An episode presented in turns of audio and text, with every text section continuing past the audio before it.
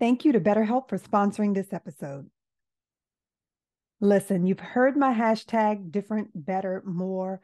What will you do differently, better, or more of in 2023? Some of you have already committed to healing from grief by working with me and my non clinical approach to grief recovery and support. But for those of you who want to round out your healing with a clinical approach, there's BetterHelp and their network of over 25,000 licensed therapists. BetterHelp is the world's largest therapy service and it's 100% online. To get started, you just answer a few questions about your needs and preferences in therapy. That way, BetterHelp can match you with the right therapist from their network. Then you talk to your therapist however you feel comfortable, whether that's by text, by chat, phone, or even video. You can message your therapist at any time and schedule live sessions when it's convenient for you. If your therapist isn't the right fit for any reason, you can switch to a new therapist at no additional charge. With BetterHelp, you get the same professionalism and quality you expect from in office therapy, but with a therapist who is custom picked for you, with more scheduling flexibility and at a much more affordable price. Use this link to get 10% off your first month. BetterHelp.com forward slash C words. That's better, H E L P dot com forward slash C words. The content and conversations with me on this podcast are for informational and educational purposes only. They're not intended to be a substitute for legal, medical, or clinical advice or treatment. Always seek the advice of a licensed or qualified professional. Listen, grief doesn't have to be grim. That's why when I talk about it on this podcast, it's about dealing with grief and loss in a way that influences the changes you want to make in your life. As you heal, what do you want to do next? Make a professional pivot, end a toxic relationship or friendship? I want you to have the confidence to navigate change. These are real stories from my one on one coaching sessions and my inspiring interviews with change makers. I'm Marceia Cork, the change coach, and this is Ooh, those effing C words. Hello, hello, hello, MCs. Welcome back to Ooh, those effing C words. And happy belated Mother's Day and happy Heavenly Mother's Day to all of our angel MCs.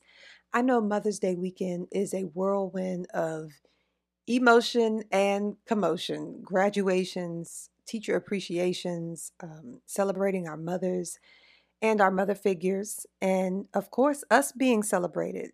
So, I want to recognize that the holiday can also be difficult for some. Um, if Mother's Day is one of those occasions for you, please reach out to me. I know the importance of finding ways to both get through the day and to honor the day. I'd love to hear, um, you know, what new traditions or tributes you've incorporated into your lives if you've lost your mother or a mother figure. And I'd love to hear from you if this is, you know, something that you struggle with. I've got some great interviews coming up. One of them with celebrity hairstylist Shirley Gordon. I have one with a TEDx speaker, um, an OCD advocate. His name is Sean Flores. Then in June, I have executive producer Jasmine Henley Brown on the show. She's a Sony executive and the former executive producer of the hit podcast Reality with the King with Carlos King. If you're into reality TV as much as I am, then you know that Carlos King is almost single handedly responsible for the best years of the Housewives of Atlanta. So um, Jasmine Henley Brown has worked with him. And then I'm also going to highlight Fathers in June, of course, with some conversations that impact men uniquely. And we're celebrating Black excellence for Juneteenth with those com- with that conversation with Jasmine Henley Brown. So look forward to those. In fact, uh, you should get ready for those now by following the podcast if you don't already, but also by subscribing to my YouTube channel for the visuals. So Pause if you want and head on over to youtube.com forward slash the at sign it's Marceia Cork and you can subscribe there. Um, before any of those episodes release. You'll get notified when they're released. Yeah, so lots of great stuff ahead. But to look ahead, first, we always have to look back. And today I have some updates. I love when I get updates. Today we find out how LaKeya's group exercise with her children went. And we hear from Annette uh, on how she felt after writing her release letter. Now, if you don't know what I'm talking about, hopefully you remember them both. But if not, um, their episodes from are from back in March. So if you haven't already listened, you know you, you can pause right now and go back to those episodes. Um, they were titled "I Hate When People Say I'm Strong," featuring um, Annette's grief story, and my kids and I lost my husband and his father just months apart. That was LaKeya's story.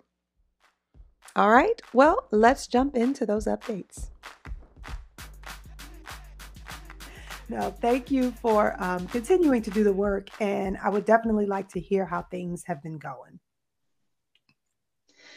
Um, so I led all five of them in the house through the steps of the exercise. I combined some of them with them, and we had to take like a break because of the little ones. But for the most part, they made through it.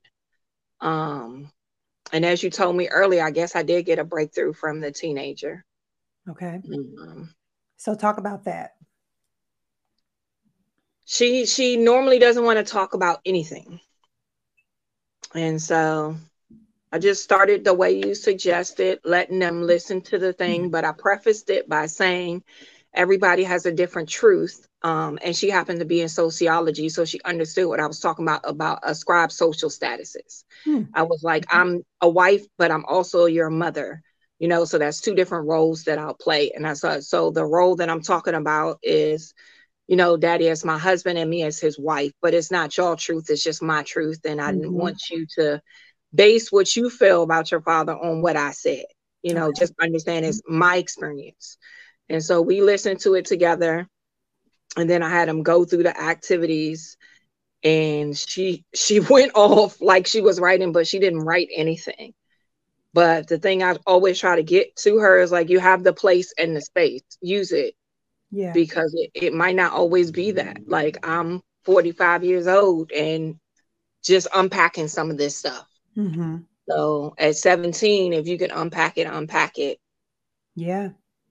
But her thing was mostly like kind of non empathetic I realized that a lot of what I experienced from my mother, mm-hmm. I had incorporate as much as I didn't want to. I incorporated because that's all I had.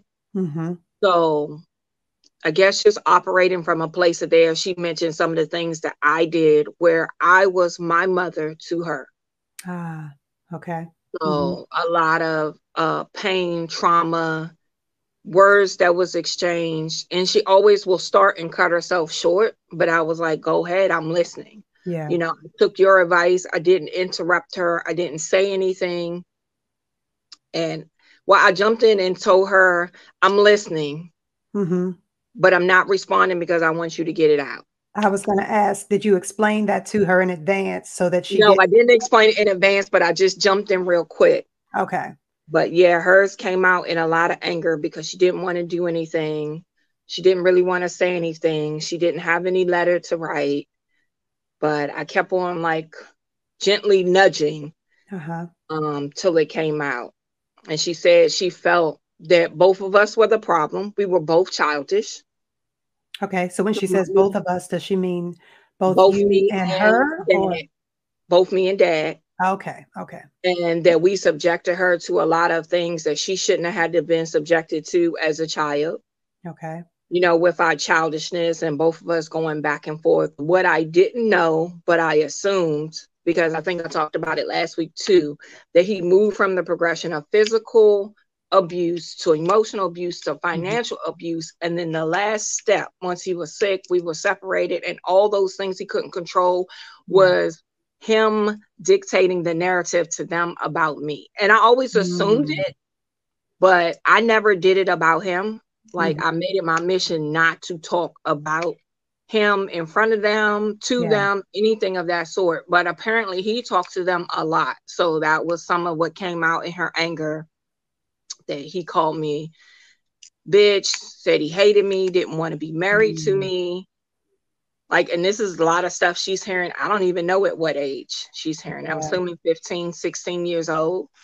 But I assume that had to be hard, you know, because you love yeah. your mother and you love your parents as your parents. So to be stuck in there as kind of a confidant right. to your dad, as opposed to just his daughter, um, Liam had some of the same things to say.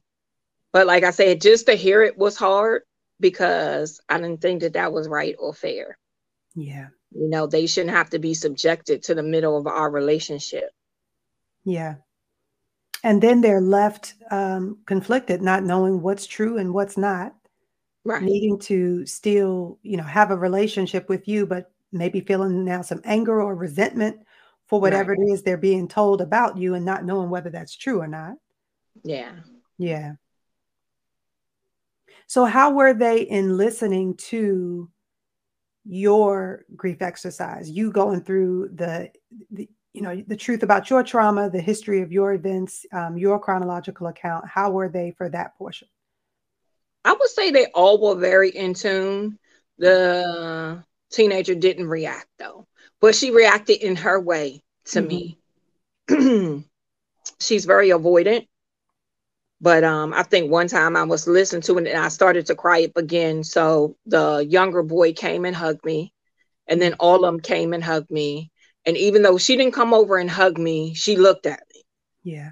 So to me, that was uh, a small victory, and I'll take that small victory because normally, like I said, she's very avoidant. And I saw her as she was listening, going through her processing methods. Yeah. She was um, doing this to her face. Um, I don't know what you call it, but basically like tapping her face. Mm-hmm like it's, going from the top to the bottom, tapping yeah. her face. I heard her humming at one point.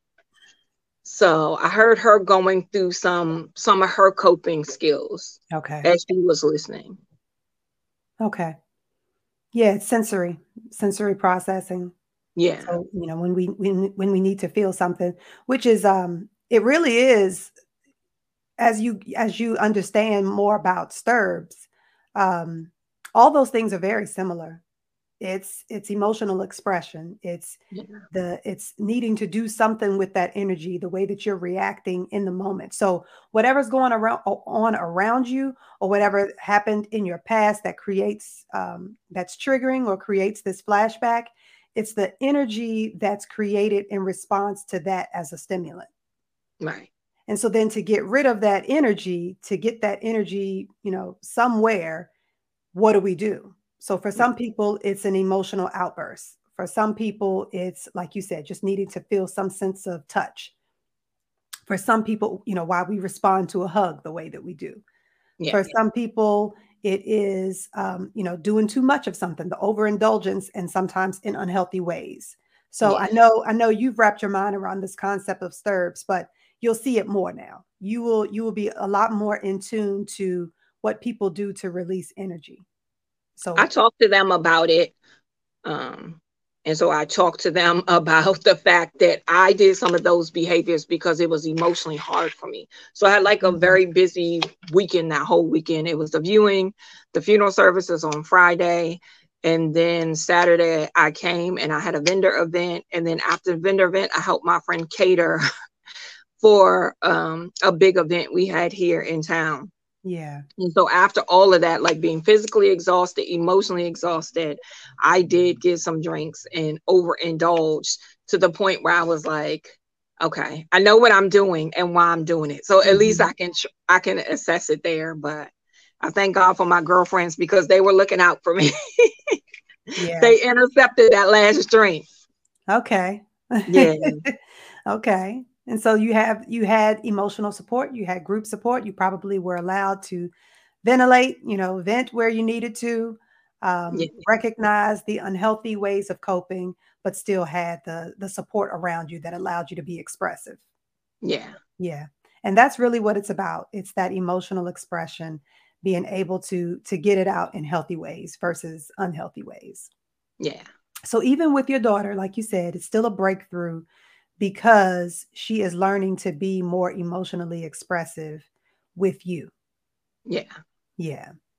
And like I said, normally she doesn't talk at all. And I, I sometimes have to, like I said, nudge to get that out. And it really hurt. It really hurt. I did not sleep well. Hmm. Um, you had a few conversations with me about my past, but I think I talked about it in the first episode. You know, I took pills, I was a cutter. So in my mind, I'm going through those things that like, should I give up? That I, but I'm like, no, I've come this far.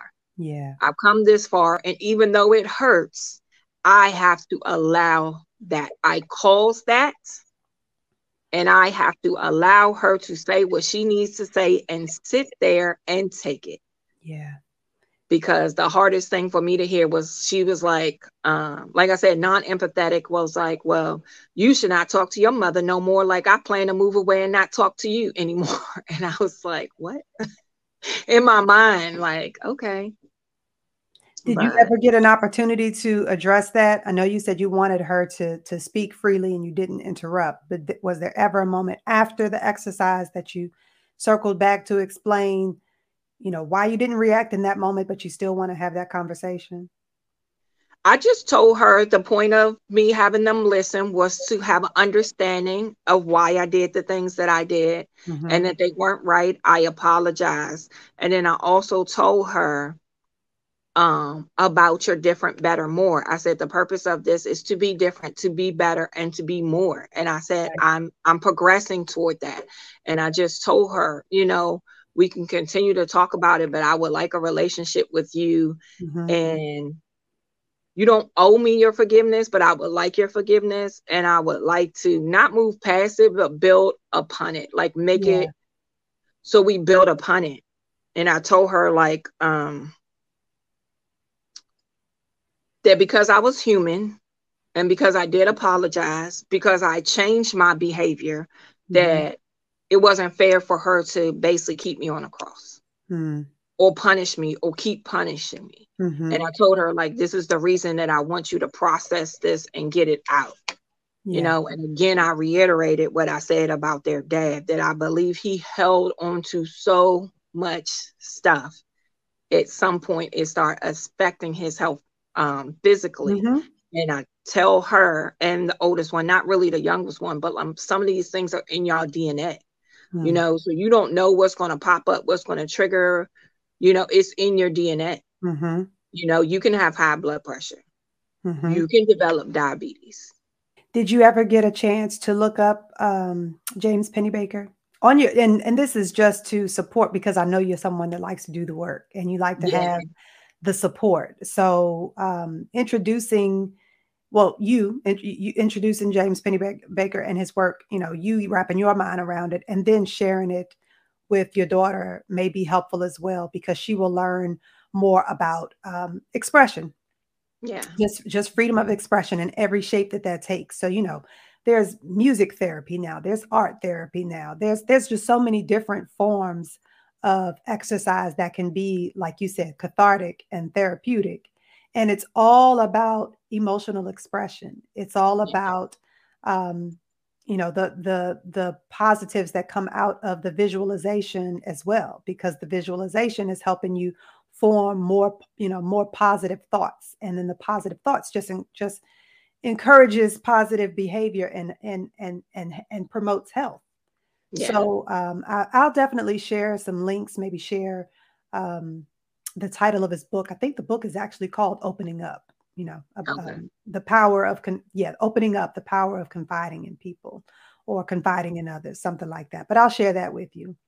Um, she is, she does tend to be introverted um, and she's a creative. So I had to learn that okay. like sometimes she's cocooning.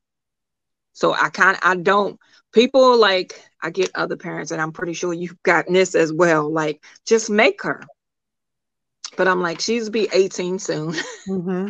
Yeah. and th- that's the thing. Like, she needs to develop her own individuality. And, you know, I'm a part of that because I do what I do in my business, but her being a creative is to a different level. Like she draws, she plays music. That's to a different level. And somebody explained that sometimes for them to go to the next level or grow themselves, they kind of need to be inward. They kind of need wow. to cocoon.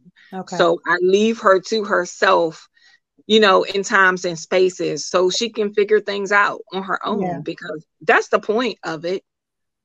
Yeah. Right. And it's and you want to get them to the point in in in their childhood where they're transitioning to adulthood where they're comfortable and they trust themselves to make decisions. Mm-hmm.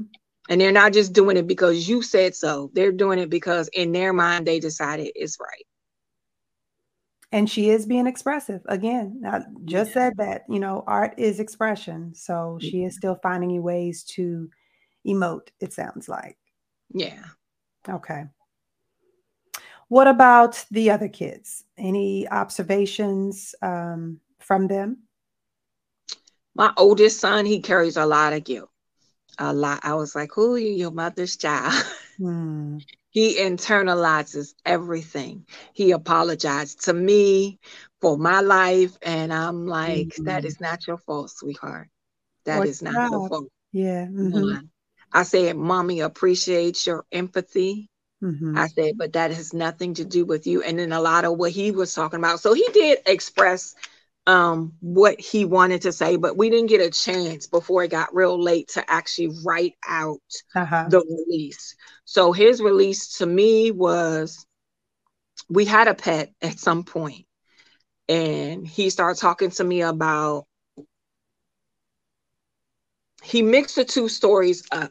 So I never talked about Kyla, the child that is six, but and I'm only saying her name to distinguish, but Paige um, I had to go place a stent in her, but he mixed the stories up with Kyla. Kyla, wow. okay. Um, what happened with Kyla was when I found out or whatever what thing they was, they was like, oh, she has a big chromosome abnormality on two and eight, abort her. Um, I was just mm-hmm. trying to find out whether she was a, a boy or girl, and because they do the Down mm-hmm. syndrome test through your blood work. Uh huh.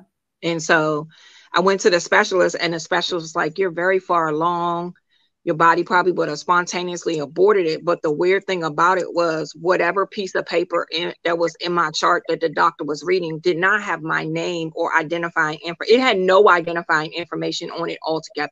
Hmm. So he kind of mixed those stories up. But his story was, well, you went to save the baby. Why couldn't you save the cat? Does the cat does the baby mean more to mm. you than the cat meant to you? Because you put the cat to sleep and took the cat away from us. And i had to honestly tell him liam yes in my mind i'm like i carried the child inside of me. I carried both children inside of me. I didn't carry the cat. Like the cat wasn't human. And i was like to me that's why i really never wanted pets because it's a duty of care and they're not covered by insurance. You know, you have to purchase insurance. And I told him, you know, we got tests for the cat as much as we can afford, but the treatment would have been very costly and we couldn't afford the treatment. Uh-huh. So that was in his kind of explaining to me what he was upset at me about and what he okay. needed from me in that story. And when he told me he wanted to write about his dad was you know, why didn't you take your medicine? It was only $10. I had $10. You know, and he's what he talked about was like, you talked to me about something for 30 minutes. I think TikTok. He said he talked to him about something 30 minutes with TikTok going back and forth about TikTok. Why didn't you take your medicine after you picked it up? So that's what he wanted to say to his dad. Okay because he had the medication. He stopped taking the medication or ran out the medication on Wednesday. And from Wednesday to Saturday, he was um, unmedicated on the blood thinner.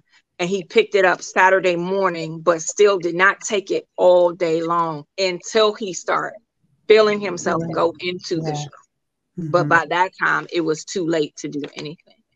So that's what that's what his release or what he said he wanted to write. Okay. And so do you see the value then? You see just how important it was for you to be there for this conversation, for him to be yeah. able to to express himself, but then you be able to provide context. Yeah. Yeah. So oh, they all had a little story. the babies weren't as lengthy because they're babies. They're just yeah. five and six, but even the five year old was like, daddy spanked me and I, I got mad at him for that because I just had an accident on myself. Like she sang this. I had uh-huh. an accident on myself and I didn't like that he did that because it was an accident and you uh-huh. shouldn't uh-huh. you shouldn't hurt people for accidents. Mm-hmm. And so she was like that. like I asked them the questions, and like I said, I wrote them down. I told the older ones they would have to write their own down, but we did kind of talk about it. So mm-hmm. I was really, really shocked because I didn't think that they would go to that level. Yeah. Her little five year old self was allowed to be expressive, and she did exactly. in her in her little words. In her little words, in her five year old head, look how much weight that carried. Yeah and it would have continued to carry that weight throughout her life if she'd never yeah. expressed it. Yeah. And her final word was, I miss you to her dad, and I love you to her grandpa. Okay. So, like I said, I didn't expect them to have no long, drawn out things of what mm-hmm. they wanted to release. Mm-hmm.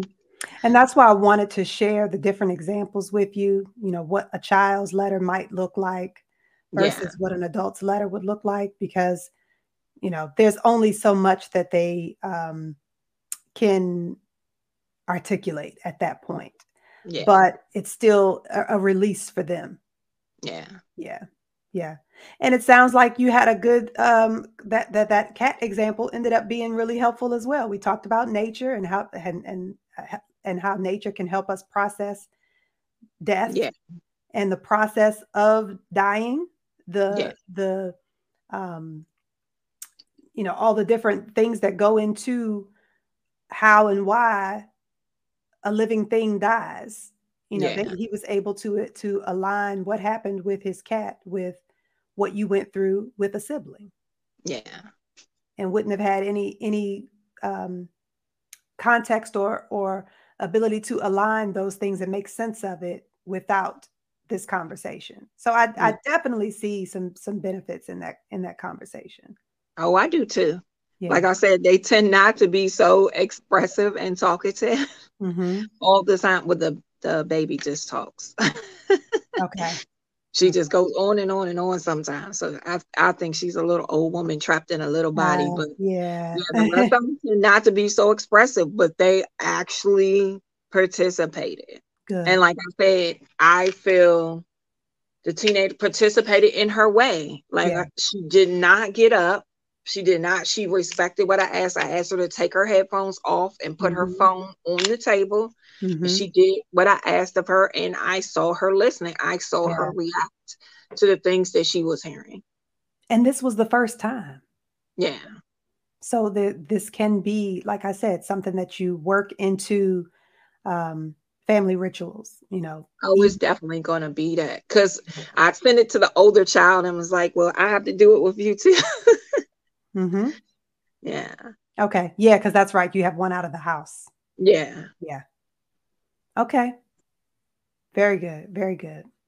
All right. Is there anything you want to is there, is there are there any questions, anything you want to bring up before we move on to how to apply this long term as part of your toolkit, as part of um, the oldest that's in the house, how she can use this as a toolkit as well? Um, no, it was just if anybody else is looking back on this after you get um, Miss Marceia's grief recovery book, just know, just stay in it. Yeah. it's going to be hard. And like, that's my tendency. Things are hard. I'm like, no, nah, forget this. But I'm happy that I'm pushing through. Yeah. It's work, but it's good work. Yes.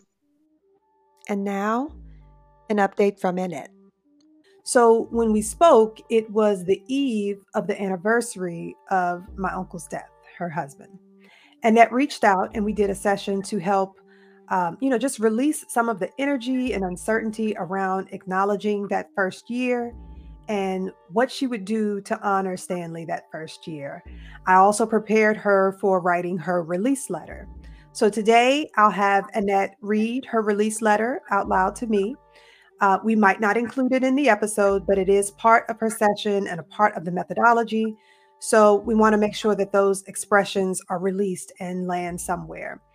If you are doing this exercise, um, you know, alone, um, then you want to make sure that you can confide, share that letter out loud with someone that you love and trust and who's supportive of your healing. But when you do that exercise, just make sure that the person that you're reading aloud to understands that they are to listen only, right? They're not to comment, they're not to offer any feedback.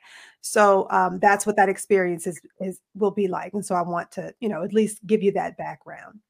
So my my grief recovery framework is carried out over four sessions typically. Um, but on this podcast, of course, I'm sharing fragments of those four sessions. So what you're getting today um, is a snapshot, you know, snapshot of broader conversations. And so what you're getting today with Annette is more like the debriefing that typically occurs in week four after someone has drafted their release letter and that and now they're preparing to kind of fly solo and add these techniques into their toolkit long term. Okay. So let's start with some insight uh, into your last session. Give us give us some feedback. How did you feel afterward? I felt like I released a lot of feelings afterwards. I uh, the next day I just um, I didn't feel my heart didn't feel heavy, my chest didn't feel Mm, heavy, okay. and that was that that was a good feeling. And I've always felt very heavy in the morning. Mm, It's it's hard to express how you feel, but yeah. it's it, it was a relief for me. So thank you for that, Marceia. And thank you for sharing. And the reason why I wanted you to share that is because, you know, I- it's work. It's work. I know. I know how much of a of, of a process that is. You're reopening old wounds sometimes, very old wounds. Yeah. Things you're probably um, reliving experiences that you have buried so deep, um, never expecting to relive relive them again, or Mhm. suppressing them anytime you know a person is triggered or has some types of flashbacks or memories. So as people go through this exercise, I, I do want to to mention um, and, and just be honest and transparent about yes, the hours, maybe the days following these exercises might be tough because of opening some old wounds, but long term, there's healing. Like you Mhm. said, there's there's the release of that energy. There's a heaviness that's lifted Mhm. there's um, you know im- uh, uh, an improvement in your immune function there's Mhm. just improvement with mental um, and emotional wellness as well so the Mhm. benefits definitely are experienced uh, longer term and ongoing so yeah so thank you for sharing that You're welcome. talk about the experience of actually writing the release letter I uh, thought I would be able to write it the day that he passed, which was last Wednesday. I did not write it then. okay I thought about it. Uh, um, I went to, we I went with his family, with his sisters, down to the gravesite this Okay. weekend. When I got back on Monday, that's when I started thinking about what I wanted to say, and I know I wanted to draft a letter to Stanley. Mhm. It um, it's really of, of expressions more than releasing. I don't have a lot of regrets, but I just wanted to let him know how I felt a Mhm. year later since his passing. Okay. Yeah, because we had talked about that. You said you might make that um, since you weren't sure how to acknowledge the day, you were Yeah. thinking about possibly doing the release letter Right. on the anniversary of his death. right. So you decided to hold off. You spent the day with family instead. Mhm. Um, and then when you came back and you're alone and there's more quiet time, that's when you decided to to write the Right. release letter. Right. Okay. And I know you did check in and ask what to include, which is very common. So um, I should share that. It's a very common question. What what do I say in my release letter? Uh, in a nutshell, it really is just anything that you feel like you need to say, and that's going to vary, of course, from person to person. You can communicate um, any any expressions, anything that you feel like went unsaid or that Mhm. you feel like you need to get off your chest Mhm. um, sometimes that's apologies and forgiveness but it can also be um, stories you know you Mhm. can you can share some stories of what's happened since the loved one passed the Mhm. same way that you would have wanted to do Right. in person so you it can be a story it can be an update um, it can be you know just some loving statements but then Mhm. Sometimes it isn't always a loving statement. Sometimes it's something that you need to get off your chest. Some, you might need to lay somebody out, right? You might have to cuss somebody out. I'm serious because think about the the range and the variety of trauma. Yeah. and and life events. And so it isn't always a release letter related to the loss of a loved one. Right.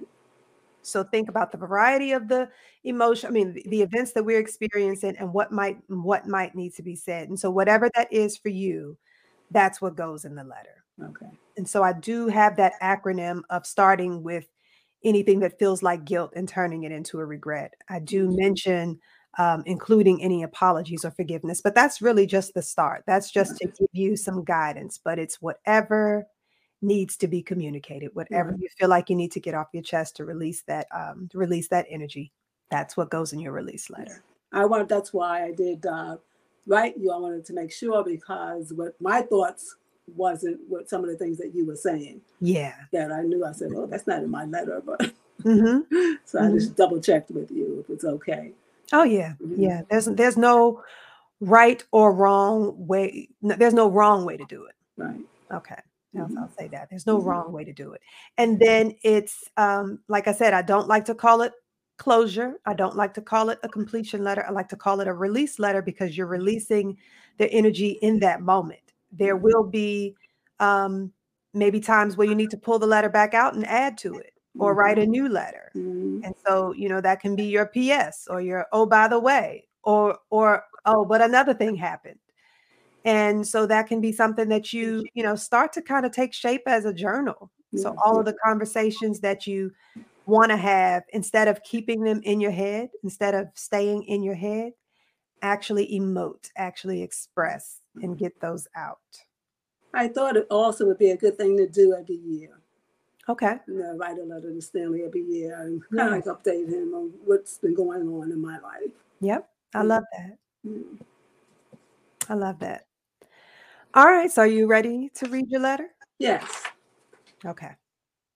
Dear Stanley, it has been over a year since you left this earth. Sometimes it doesn't seem that long because I miss you now just as much as I did when you passed. Unfortunately, when you were brought back home from the hospital, you were unresponsive. I regret not having more time to talk with you. I especially wanted your brothers to see and speak with you. My thought is that is the way you wanted it to be. I know you wouldn't want to be helpless, and you didn't want me or the family to suffer. I am especially grateful that you spent your last years at home with me and the family. The nurse told us that you were still able to hear us. I hope you did hear the kind words spoken about you from our neighbors and your family. I was able to lie next to you when you took your last breath. Even though I was asleep, it was comforting knowing I was by your side. We had 48 years and five months together. How many people can say that? We were fortunate to have retired at 55 and enjoy our time together in our new home and community in Delaware. I was looking forward to celebrate 50 years together, but it wasn't meant to be. I do question why sometimes, why we couldn't have enjoyed more senior years together.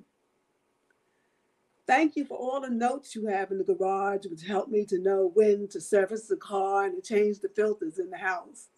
I am trying to keep the car clean, but it would never be the way you kept it. I am sure you wonder how I am doing. I still cry at times when I think of you, and probably will for a long time to come.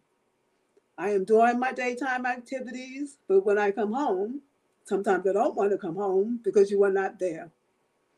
I miss our evenings together, having dinner and watching sports or our favorite shows. I miss doing activities together and dancing with you. I miss you dearly. I know one day our souls will be together until we meet again for another 50 years. From your loving wife, Annette. Thanks.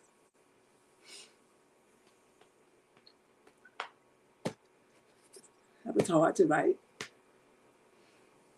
Yeah. Beautiful letter. Thank you.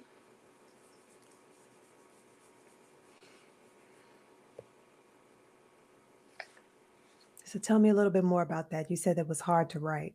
Yeah.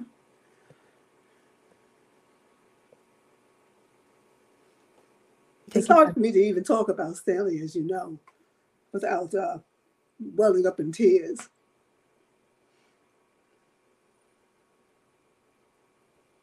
It's okay. Let the tears come. Yeah, yeah, he was just so special to me. And that's a long time being with somebody. Mm-hmm.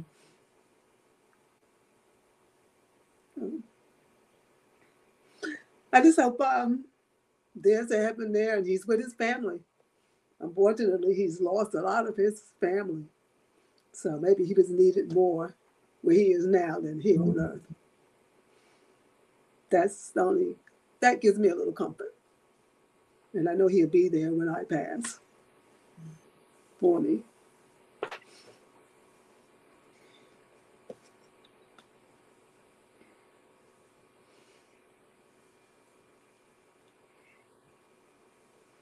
Now I know your sister was coming in town the last time we talked. Yeah. She left today. Okay. Mhm. Did didn't you? really get a chance. Uh, well, she read my letter and um, she said it was beautiful. Okay. Yeah, she did do that. Uh, she didn't get a chance to read the other things, but uh, she will. Mhm. What about the conversation that we'd had? Um, you said you you were so thankful for this opportunity to talk, Mhm. and that you were thankful um, that you had you were able to have conversations with his sisters Yes. to to be expressive, to actually be able to be open and transparent about how you're feeling, Yes. and that you don't always feel like you get that opportunity with your siblings because um, it's uncomfortable. Right. They want you to be okay, or they might even break down themselves, and they don't want to break down in front of you. Thinking I think it's more uncomfortable for them than it is for me. So, so Yeah. did you get an opportunity to have that conversation with them? Uh, I, I did with Mildred. Uh, the other sisters are not here. One's in New Jersey and Okay. one's in Florida. Yeah. Yeah, I did with Mildred, and and she has broken down with me. Okay. Yes, yeah. From the beginning, when you know, last year and all. Yeah. Mhm. yeah. And do you feel like you've together you've created a space where she will moving forward feel more comfortable talking to you and getting emotional if she if she needs to and and allowing you to talk and get emotional if you need to? Um, I don't know. I, I don't usually. I let tell you the truth. i've talked to my sister-in-law more about it Yeah. than than my sister. She's uh the closest person to Stanley to me. Of course, you know, that's her brother. So um, having her, I I release a lot of my feelings with her, Okay. and as long as I have one person to do that with, it's very comforting. Yeah. Yeah. And you have this toolkit now. Yes, Yeah. yes. I will respond to uh, how I felt about the toolkit and all. Okay. Let me you as, yeah. Okay. Mhm. So I want to give a little bit of background. If you're a new listener, um, let me j- just give you some background on what we're talking about. Um, so we're talking about my four week sessions for grief recovery, my framework, but then also you've heard us mention the exercises and that Annette did some of the exercises in my in my grief workbook on her own. So what that looks like over the four weeks is starting with um, a chronological history of life events and childhood traumas. And so I have you uh, note the feelings and emotions, um, the weight of the impact of those events on your life and wellness overall. To you know, rate on a scale of of of one to ten the intensity of that particular life event, the impact that it had on your life, and you also share with me how you coped. And it's good to know that because um, it's very revealing of whether you you know were brought up in an environment where you had to suppress emotions Mhm. or um, you know protect family secrets you know Mhm. were you allowed to express emotions so you do that with me or you do it you know uh, um, at a kind of self self-paced self-guided if you're working through the workbook workbook but then there's also an opportunity to do this with family or with an in-group who has also um, you know shared that loss or shared a trauma with you. So in a previous episode we had LaKeya who shared her experience losing her husband and then losing her father-in-law and um, doing a group exercise with her kids who also of course ex- you know experienced the loss of their father and grandfather. So it can also be done with a group then we identify some of the greatest you know traumas and life events and i add some visualization to the process so that you can relive those experiences now in a different way. Because typically what happens is you know uh, when you you experience you know some hardship some disappointment you play it back in your head. You play it the same way over and over and over again or you focus on one particular thing and you play it in your head over and over and over the Mm-hmm. same way Mhm. and so that's what we call you know that that ruminating um, and so just like we say with anything if you do things the same way you're going to get the same reaction you're going to get the same response Mhm. right Mhm. and so, with this methodology, having you now visualize, maybe think about some positives or just some, um, you know, tangential experiences that were happening alongside that you hadn't really thought about, but they were happening in parallel to these events. Sometimes there's a positive, sometimes there's, you know, someone who came into your life and was a blessing as a result of that Mhm. experience. Yeah. Sometimes there's you know additional additional family members who came to surround you you know what is it that you can identify and and live relive that story that experience in a different way and so that is creating then new impressions in your mind on Mhm. those memories adding some positives and now re- reshaping that experience so you'll you'll live that experience differently and so now you'll react and respond differently Mm. yeah. And then another exercise, I might have you walk through, um, you know, the regrets, as Annette and I were talking about earlier, whether there's any regrets, any apologies, um, any forgiveness needed, anything left unsaid. And those types of concerns are what would be included in the release letter. And, um, you know, if, if this is shared, you will have gotten an example of a release letter. All right. So you will be surprised at because I know it's difficult for people to say, well, how can I think about anything positive? You know, I'm I'm, I'm mourning the love of my life. You know, Mhm. um, a- all I can think about were, you know, maybe these last days or these last moments, or, um, you know, I I, I I understand. Yes, you're you're reliving a traumatic experience or life event. How do I tell this in a positive spin? It's not telling it in a positive spin. You know, I don't want you to change what happened. I mm-hmm. just want you to think about what was also happening around you. And so that you can get a mm-hmm. broader picture and see mm-hmm. this experience differently. So I've said a lot. I know. Would you like to add anything to that, Annette, to your experience having gone through this? Uh, well, one thing I don't think I told you my score from the uh, life stress inventory. Oh, okay. hmm You know, it was uh, 232, so I was kind of like in between. Yeah. Yeah, Yeah. because of uh, I went back with my mother because that did affect me just as much as uh, well, not just as much, but it affected me also. So I Sure. did go back to that too, and um, it's a, it's a lot of life changes when uh, a spouse. It's uh, some financial changes and Absolutely. all the things that you have to do.